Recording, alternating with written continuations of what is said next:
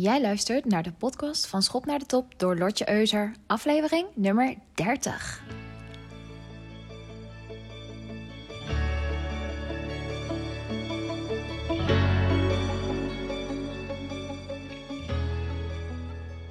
Hey, lieve luisteraar.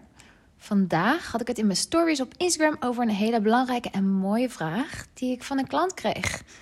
En deze klant is ingestapt in mijn 60 Days of Sales programma. En haar grootste uitdaging is: waarom zouden klanten voor mij kiezen? En dit vind ik zo'n mooie vraag. Waarom? Nou, ik vind het ten eerste heel knap dat ze hem zo eerlijk en open op tafel legt, omdat hij heel puur is. Het is een hele pure vraag. Uh, die ondernemer die ik ga coachen struggelt, zoals ja, veel van mijn klanten, nog een beetje met haar zelfvertrouwen. Ze weet dat ze kan wat ze doet, maar toch heeft ze nog een klein beetje zelftwijfel als het gaat om zichzelf verkopen. En daarom vind ik het gewoon heel goed dat ze deze vraag zo open op tafel legt. Want het is een van de beste vragen die je jezelf kunt stellen. En het is ook echt de key vraag als het om sales draait. Waarom zou de klant voor jou kiezen? En dit is niet alleen een vraag die je jezelf mag stellen als je je business wil laten groeien, maar ook een vraag die je jezelf mag stellen als je gaat solliciteren en in lonies werkt. Waarom zou dit bedrijf jou aannemen? Waarom zou dit bedrijf voor jou kiezen? Of waarom zouden ze jou uitkiezen voor deze functie? Want het antwoord op deze vraag moet echt als een huis staan. Het is het fundament waarop je verder gaat bouwen. Nou, en ik heb heel veel salesgesprekken gevoerd in mijn leven, echt honderden. En ik werk nu in een markt met veel competitie. Er zijn nu eenmaal veel coaches. Dit was trouwens ook een van de eerste opmerkingen uit mijn omgeving toen ik zei dat ik coach wilde worden. Van ja, maar er zijn al zoveel coaches. ja, mijn reactie was ja, omdat er dus een markt voor is. Nou, ik heb altijd gewerkt in markten met veel competitie. Altijd al gedaan. Ik werkte echt nooit in zo'n zo'n aparte niche waarbij het aanbod in specialisten zo klein was dat, nou ja, er weinig opties waren om uit te kiezen. Dus er was altijd al gewoon veel concurrentie. En ik had dus de taak in al die gesprekken dat, om duidelijk te maken aan de klant dat er eigenlijk maar één partij was waarmee hij moest gaan werken. En dat was ik. Nou, en eh, momenteel ben ik alle oude afleveringen van Million Dollar Listing aan het kijken. Uh, misschien ken je de serie. Het is echt een geweldige serie. Je kunt hem alleen via bepaalde Amerikaanse streamingdiensten kijken. Ik kijk hem zelf via Heyu. Dus als je dat leuk vindt, moet je daar even een abonnementje op nemen. Maar uh, ja, misschien kun je hem ook nog wel ergens anders kijken hoor. Geen idee. Maar in Million Dollar Listing heb je verschillende makelaars die dus miljoenen huizen verkopen. En ik kijk de New Yorkse variant, want dat is de eerste variant die is gemaakt. Later zijn er ook andere versies van uitgekomen. Maar die New Yorkse variant is naar mijn mening ook echt de, de beste en de leukste. Je hebt er ook een bijvoorbeeld met Los Angeles. Maar ja, daar heb je zoveel drama in Million Dollar Listing Los Angeles. Ja, dat ik gewoon al snel afhaakte. Want voor mij ging het echt meer om het verkopen van die huizen. Wat ik zo interessant vond. Nou, en in die makelaarswereld is dus ook heel veel competitie. En in die serie volg je een drietal makelaars. En die makelaars werken allemaal voor een andere firma. En dat maakt het ook zo leuk, want ze komen elkaar geregeld tegen. En dan ja, krijg je een soort popcorn-tv, want ze gaan echt de strijd aan met elkaar. Maar één van die makelaars, die springt er voor mij echt uit. En die heet Frederick Eklund. Je hebt ook Ryan Serhant, en dat is ook een hele goede makelaar. Af en toe is hij vooral in de eerste seizoenen echt behoorlijk seksistisch en naïef. Maar ja, dat lost zichzelf vanzelf op in verdere seizoenen. Als hij ook gewoon een hele leuke vrouw krijgt en een beetje settelt en zo. Maar op het begin is hij echt best wel een grote lul. maar ik ben uh, trouwens momenteel wel zijn boek aan het lezen over sales. En dat is ook echt nog wel een podcastaflevering waard. Dus uh, daarover ga ik later meer vertellen.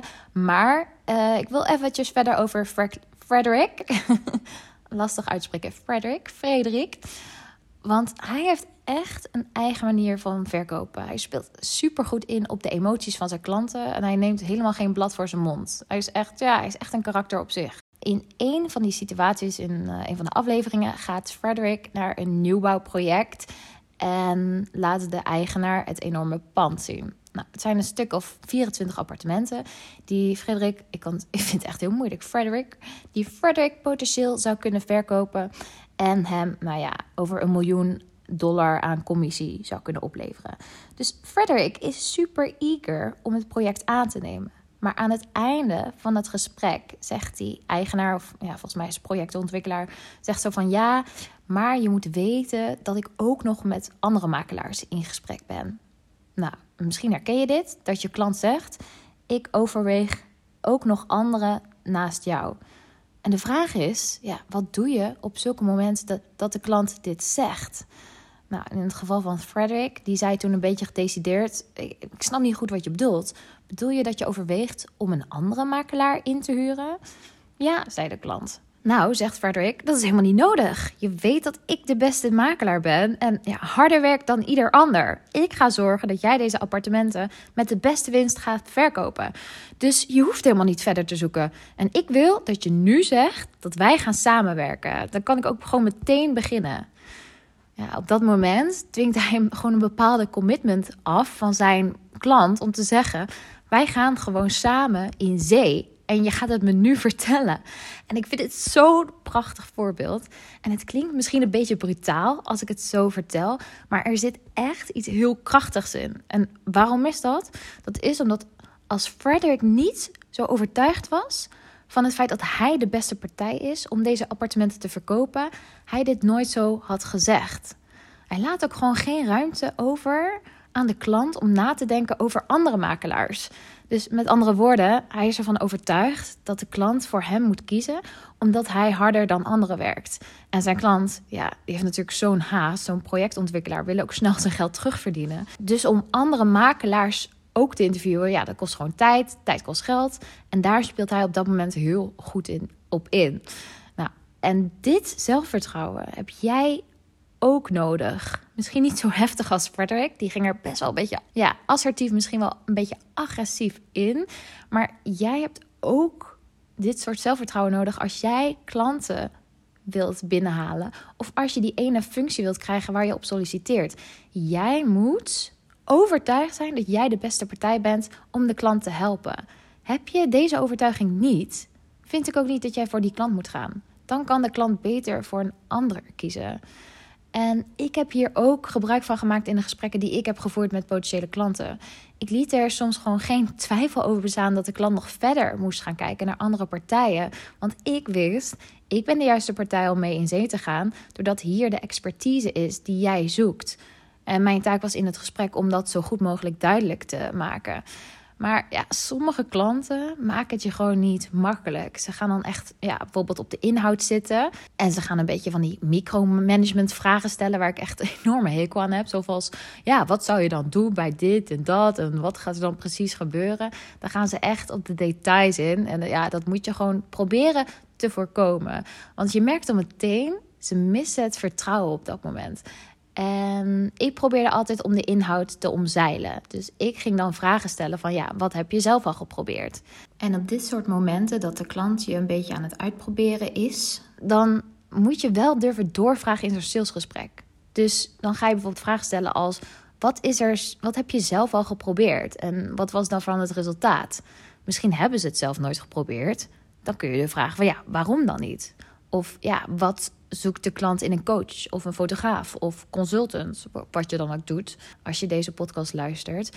En wat moet het resultaat zijn en wanneer? Dat zijn allemaal dingen die je op tafel moet krijgen, zodat je ook alle mogelijke bezwaren van tafel kunt afwegen. Maar soms is het gewoon niet genoeg om bezwaren te tackelen in een gesprek. Weet je, soms, ik heb ook wel eens gesprekken gevoerd en um, dat is eigenlijk wel een heel mooi verhaal. Was een uh, partij van uh, software wat uh, je helpt om je pipeline in te kunnen zien en automatisch je klanten mails te kunnen sturen. Het was echt zeg maar een soort van sales software. Het is heel bekend in uh, de IT-wereld. Ik ga het nu even niet noemen. Maar ik voerde ook gesprekken met de sales manager die die software verkocht. En eigenlijk alle bezwaren die ik had, die kon hij zo moeiteloos van tafel afvegen.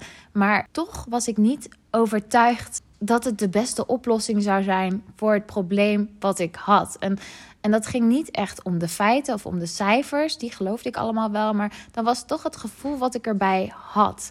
En soms wekt zo'n sales manager die super eager is, te veel in op het feit dat hij je wil overtuigen. En dan voelt het te pusherig en dan haakte ik af. Dus um, je moet een beetje oppassen met het moment dat jij te hard je best gaat doen om die klant te overtuigen dat hij jouw expertise nodig heeft. Hij moet eigenlijk zichzelf ervan overtuigen dat hij jou nodig heeft. En niet alleen dit, maar je hebt vaak ook aan het eind van het gesprek dat klanten je een beetje kunnen laten bungelen. En nou, ik wil dat je dit kunt voorkomen in je salesgesprek, want het neemt heel veel power van je weg. Soms vroeg ik aan de klant aan het einde van het gesprek: wat heb je nog nodig voor je een beslissing kunt maken of je mij wilt inhuren? En dat is zo'n mooie en open vraag. Want soms laten ondernemers het echt te veel in de lucht hangen. Zo van, ja, ik hoor het nog wel, hè, wat het wordt. Uh, en zo'n vraag van, wat heb je nog nodig om een beslissing te nemen? tackle dit meteen door de lucht te klaren. En ik wil ook niet dat mijn klanten bijvoorbeeld in zo'n grijze wolk van onzekerheden het gesprek uitgaan met hun potentiële klanten. Want het voelt helemaal, helemaal niet lekker. En ja, het helpt ook niemand vooruit. De, de energie van het gesprek gaat dan ook naar beneden. Wanneer niet duidelijk is of de klant jou nou wel of niet wil inhuren. Maar als we even teruggaan naar Frederick, die dus heel daadkrachtig zegt van ik ben de aangewezen partij voor je, dus je kunt je zoektocht staken. Dat is natuurlijk een hele bold statement en je moet die ook vol overtuiging kunnen maken. Maar ik snap ook wel dat dit lastig is voor je als je net begint. Je hebt dan bijvoorbeeld nog niet zoveel ervaring of je hebt nog geen enorm portfolio aan klanten. Maar wat ik je wil vertellen is dat je niet moet kijken naar wat je allemaal nog niet hebt maar je moet juist de aandacht richten op wat je allemaal wel hebt. Toen ik met mijn allereerste job begon na mijn studie. Nou, dat ben je net afgestudeerd. Wat, wat weet je nou eigenlijk allemaal? Ja, vrijwel niets, toch? Was een van de beste tips die ik kreeg. En wat ik kon noemen in een sollicitatiegesprek. Van, nou, ik ben jong, ik heb een frisse blik. Je kunt me nog van alles leren. En ik pak dingen heel snel op. En voor mij was dat ook gewoon zo. Dus daarom vind ik jonge mensen trouwens ook vaak meer waard dan mensen die al twintig jaar in het vak zitten. Want probeer die mensen uh, die al twintig jaar in het vak zitten, maar eens iets nieuws te leren in een werk of op een andere manier te laten werken. Dat kost echt veel meer moeite, omdat er al zoveel patronen ingesleten zitten. Niks trouwens ten nadele van jou als je nu luistert en je bent al uh, in de 50 of je bent in de 40. Ik ken namelijk ook mensen van mijn leeftijd die net zo flexibel zijn als een betonblok. Dus um, het hangt helemaal niet van leeftijd af. Maar ik heb wel vaker meegemaakt dat mensen die wat ouder zijn en dingen al hun leven lang op een bepaalde manier doen, het moeilijker vinden om in één keer een nieuwe manier van werken aan te leren. Net zoals dat als je in een bedrijf werkt wat volgens waterval werkt, ik gooi er even een IT-term in. En je moet in één keer overstappen op agile. Ja, dat is gewoon best wel een lastige transitie. Zo is het gewoon. Mensen vinden verandering lastig. En hoe langer je op een bepaalde manier hebt gewerkt, hoe meer je daaraan gewend bent geraakt, hoe moeilijker het ook is om dat weer te veranderen. Dat is gewoon een natuurlijk gegeven. En ja, hangt misschien niet zo met leeftijd samen als ik het net heb getypeerd. Dus uh, voel je niet persoonlijk aangevallen. Ik heb daarvan nog een heel mooi recent voorbeeld. Waarom het nou zo lastig is om die ingesleten patronen te veranderen. Nou, ik zit op pianoles. En misschien weet je dit wel als je me volgt. Ik heb piano mezelf aangeleerd vanaf mijn tiende. Mijn zus en mijn uh, moeder speelden piano. En ik vond het zo mooi. Ik dacht, nou, ik wil dit ook. Dus ik pakte het beginnersboek en ik heb mezelf daaruit uh, leren spelen. Nou, dat ging best wel lekker, want ik kon de G-sleutel al lezen, doordat ik al viool speelde vanaf mijn zesde. Dus ik ging lekker verder oefenen. En op mijn veertiende speelde ik de Moonlight Sonate van Beethoven. Ik weet niet of je die kent. Misschien ben je niet zo bekend met klassieke muziek. Dat geeft niet. Het tweede deel is heel erg mooi. Dus als je Spotify hebt, zeker even opzoeken. Um, en ik had dus nooit echt les gehad. Ik had het allemaal zelf aangeleerd. Tot ik op mijn zestiende naar het conservatorium ging en anderhalf jaar uh, les nam. Nou, vervolgens ben ik daar weer mee gestopt, want ik had vioolles en pianoles op het conservatorium. En het was een beetje te druk in combinatie met mijn gymnasiumopleiding. Dus ik ben vorig jaar ben ik weer begonnen met pianoles. Want ik wilde er gewoon echt beter in worden. En ik liep een beetje tegen mijn eigen ja, grenzen aan. Nou, grappig genoeg heb ik weer les bij dezelfde pianodocent, Sebastiaan Oosthout. Geweldige leraar, uh, geeft les in Nijmegen. En nu merken we dus dat sommige dingen die ik mezelf heb aangeleerd qua techniek eigenlijk helemaal niet handig zijn. Dus we moeten weer helemaal terug naar de basis.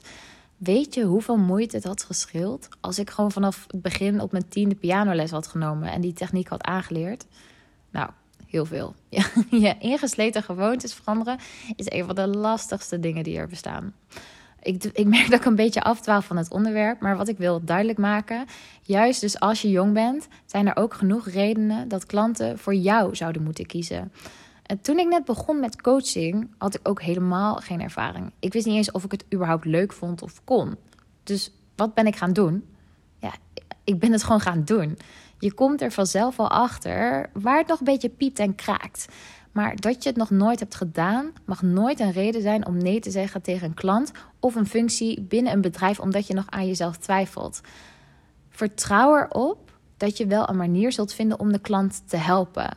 Je groeit gewoon on the job. Vertrouw op die groei en dat je wel een manier zult vinden om het voor elkaar te krijgen.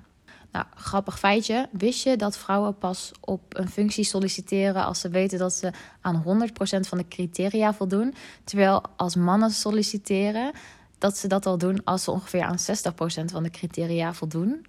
Ik dacht echt van wow, mind blown. Dus mijn tip aan jou, als je nu twijfelt om voor een functie te solliciteren, just do it. Gewoon doen.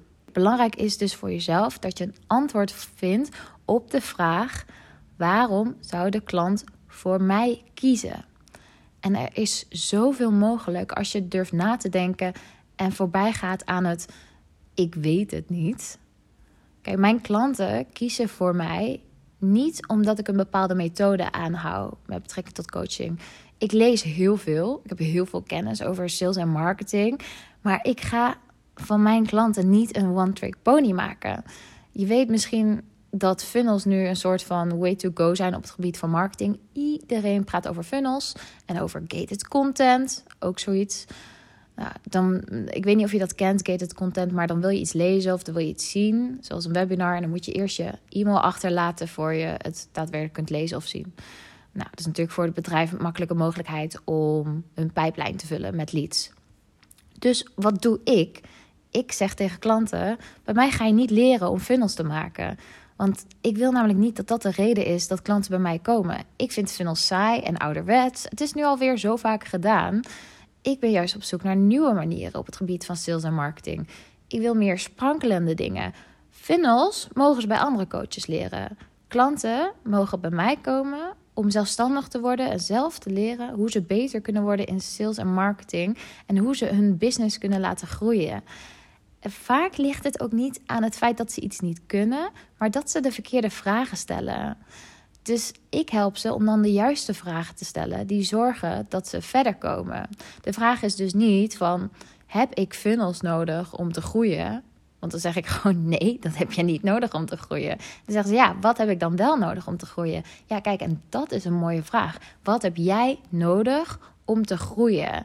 Dat is een vraag waar we verder mee komen. Ik help ze dus ook om het antwoord te vinden op de vraag: waarom zou de klant voor mij kiezen? En ik kan het ze natuurlijk wel vertellen zoals ik het zie. Ik kan talloze redenen opnoemen waarom een klant voor hen zou kunnen kiezen. Maar ja, dit gaat er niet verder helpen om te groeien. Want je groeit nooit door het antwoord te krijgen op een presenteerblaadje. Mijn klanten groeien door er zelf achter te komen en daar help ik ze mee. Vaak gunnen we onszelf de tijd niet eens om ons echt zulke dingen af te vragen, om het antwoord te vragen op zo'n essentiële vraag als waarom kiezen klanten voor ons?